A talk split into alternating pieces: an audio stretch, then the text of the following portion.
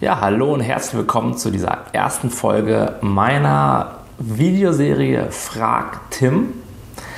In dieser Videoserie werde ich wöchentlich Fragen meiner Leser beantworten, die für viele Leute interessant sein könnten.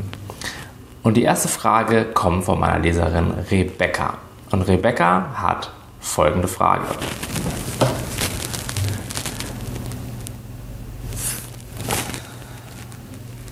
Rebecca sagt, ich empfinde eine grundsätzliche Unsicherheit in mir, wenn ich bei meiner Arbeit bin.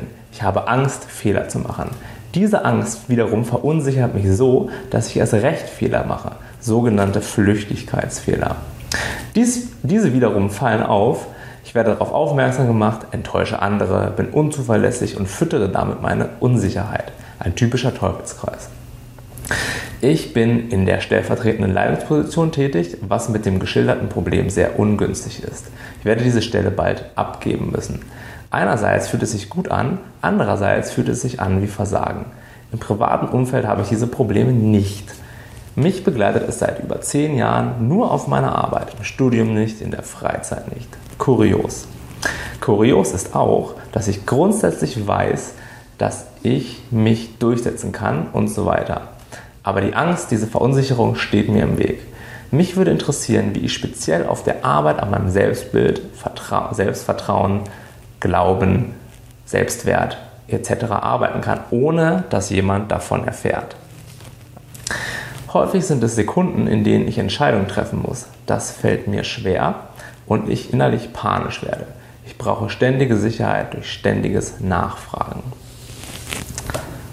Gut, was lässt sich zu dieser Frage von Rebecca sagen? Zuerst einmal in meiner Welt resultiert eine sehr, sehr, sehr große Angst, Fehler zu machen, aus einem sehr starken Fokus auf diese Fehler. Wenn ich mir die Konsequenzen groß und schrecklich und brutal ausmale, wenn ich einmal einen Fehler mache, dann entsteht eine sehr große Angst vor, vor Fehlern. Das kann ich selbst bestätigen. Ich habe eine Ausbildung gemacht als Zahntechniker und das ist eine sehr feinmechanische Ausbildung. Das bedeutet, da kann eine ganze Menge schiefgehen. Und damals, mangels besseren Wissens, habe ich mich immer nur darauf konzentriert, was bei dieser Arbeit alles schiefgehen kann. Ich habe schon, bevor überhaupt irgendwas passiert ist, in meinem Kopf ganz glasklar gesehen, wie das Ding jetzt kaputt geht, wie ich da jetzt aus Versehen ein Loch reinschleife oder wie der Kunststoff nicht richtig aushärtet, was auch immer. Gleichzeitig habe ich mir aber dann auch noch visualisiert, wie mein Chef dann ausflippen würde, wie meine Kollegen komisch gucken würden oder wie ich einfach ja, mich selbst danach schlecht fühlen würde. Und das hatte ich in großen, bunten, lauten Bildern in meinem Kopf. Und je mehr ich darüber nachgedacht habe und je mehr ich mich darauf fokussiert habe, desto mehr Angst habe ich gekriegt, desto unsicherer wurde ich, desto mehr haben meine Hände angefangen zu zittern und, wie Rebecca schon gesagt hat, habe ich mich in diesen Teufelskreis begeben, weil mit einer großen Angst ja, waren meine Hände zittrig. Ich habe viele Fehler gemacht und die haben dann meine Bilder im Kopf immer und immer wieder bestärkt. Rebecca hat ja auch geschrieben, dass sie in ihrem privaten Umfeld diese Probleme nicht hat. Was das für mich heißt, ist ganz klar, dass Rebecca es drauf hat. Rebecca hat Fähigkeiten. Sie hat auch Fähigkeiten, mit ihren Ängsten umzugehen. Und sie fokussiert sich scheinbar ganz natürlich, weil sie es irgendwann mal so gelernt hat, in ihrem privaten Umfeld oder auch in ihrem Studium, auf ihre Stärken. Und sie fokussiert sich darauf, wie die Dinge, wenn sie Arbeit und Zeit investiert, klappen werden. Und dadurch entsteht dann für sie Selbstvertrauen.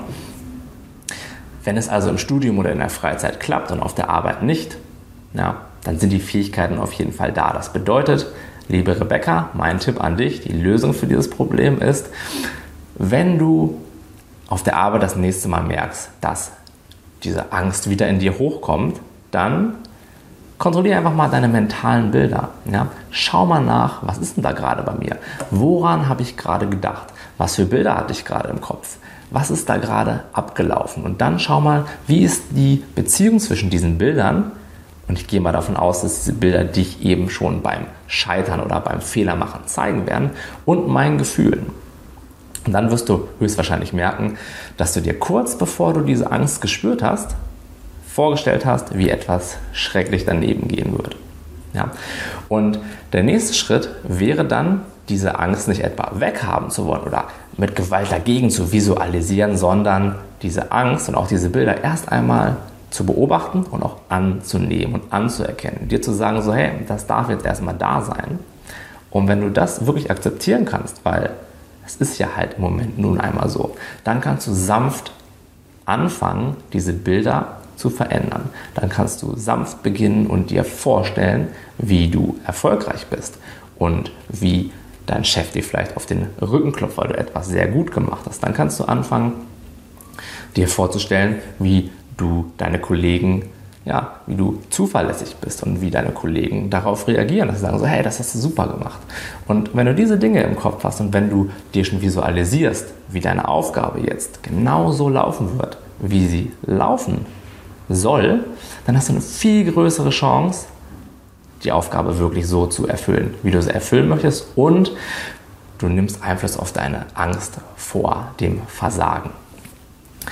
Jetzt hast du gesagt, diese Angst kommt teilweise sehr schnell angeschossen. Du kannst kaum etwas dagegen machen. Und das sind wirklich Situationen, wenn es die Möglichkeit gibt, kann ich dir raten, hey, nimm eine kurze Auszeit, zieh dich zurück, irgendwo hin, vielleicht auf die Toilette, wenn es sein muss, und atme einmal kurz durch. Und da geht es auch nicht darum, dieses Gefühl wegzudrücken oder dieses Gefühl abzuschwächen, sondern es geht darum, das da sein zu lassen. Sagst du, okay, ich, das war jetzt eine krasse Situation, ich spüre jetzt gerade diese Angst und ich möchte sie auch da sein lassen, denn sie ist halt nun einmal gerade da und wir können nie, nicht etwas abmildern, was, oder wenn wir gegen etwas ab, ankämpfen, dann wird es immer und immer stärker werden. Also nimm dir dann fünf Minuten Auszeit, solange es eben möglich ist, und atme in dieses Gefühl hinein, lass es da sein, versuche es zu akzeptieren. Und dann wieder das Gleiche. Stell dir vor, wie du die Aufgabe gut erledigen wirst. Genau. Der zweite Schritt ist deine Einstellung zu Fehlern generell. Also für mich sind Fehler überhaupt nicht etwas, was absolut verdammenswert ist und wo die, was man überhaupt nicht machen darf, sondern an Fehlern kann man wachsen. Und ich weiß ja auch von früher, wie das ist. Auf meiner Arbeit waren Fehler auch nicht akzeptiert. Ja, das bedeutet, du solltest auf gar keinen Fall zu deiner Arbeit gehen und einen Fehler nach dem anderen machen, weil hey, dann wachst du ja. Aber überprüf mal deine Glaubenssätze oder deine Einstellung zu diesen Fehlern. Denn paradoxerweise ist es so, wenn du die, den Glaubenssatz installieren kannst, dass Fehler zum Leben dazugehören und jeder Mensch Fehler macht, ja, dann bist du automatisch viel relaxter und kannst auch viel, ja, viel mehr im Flow arbeiten, denn die Angst sitzt dir nicht im Nacken. Dieses riesige, oh Gott, ich darf nichts falsch machen, Fehler sind das Ende der Welt. Ja, und das scheinst du ja in anderen Lebensbereichen schon getan zu haben, denn da kannst du ja angstfrei ja, sag ich mal, performen oder arbeiten.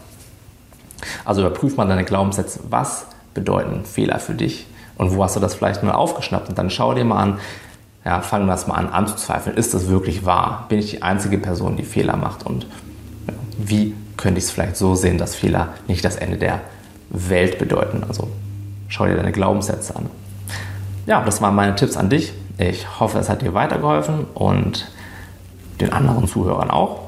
Ja, und bis zur nächsten Folge von Frag Tim.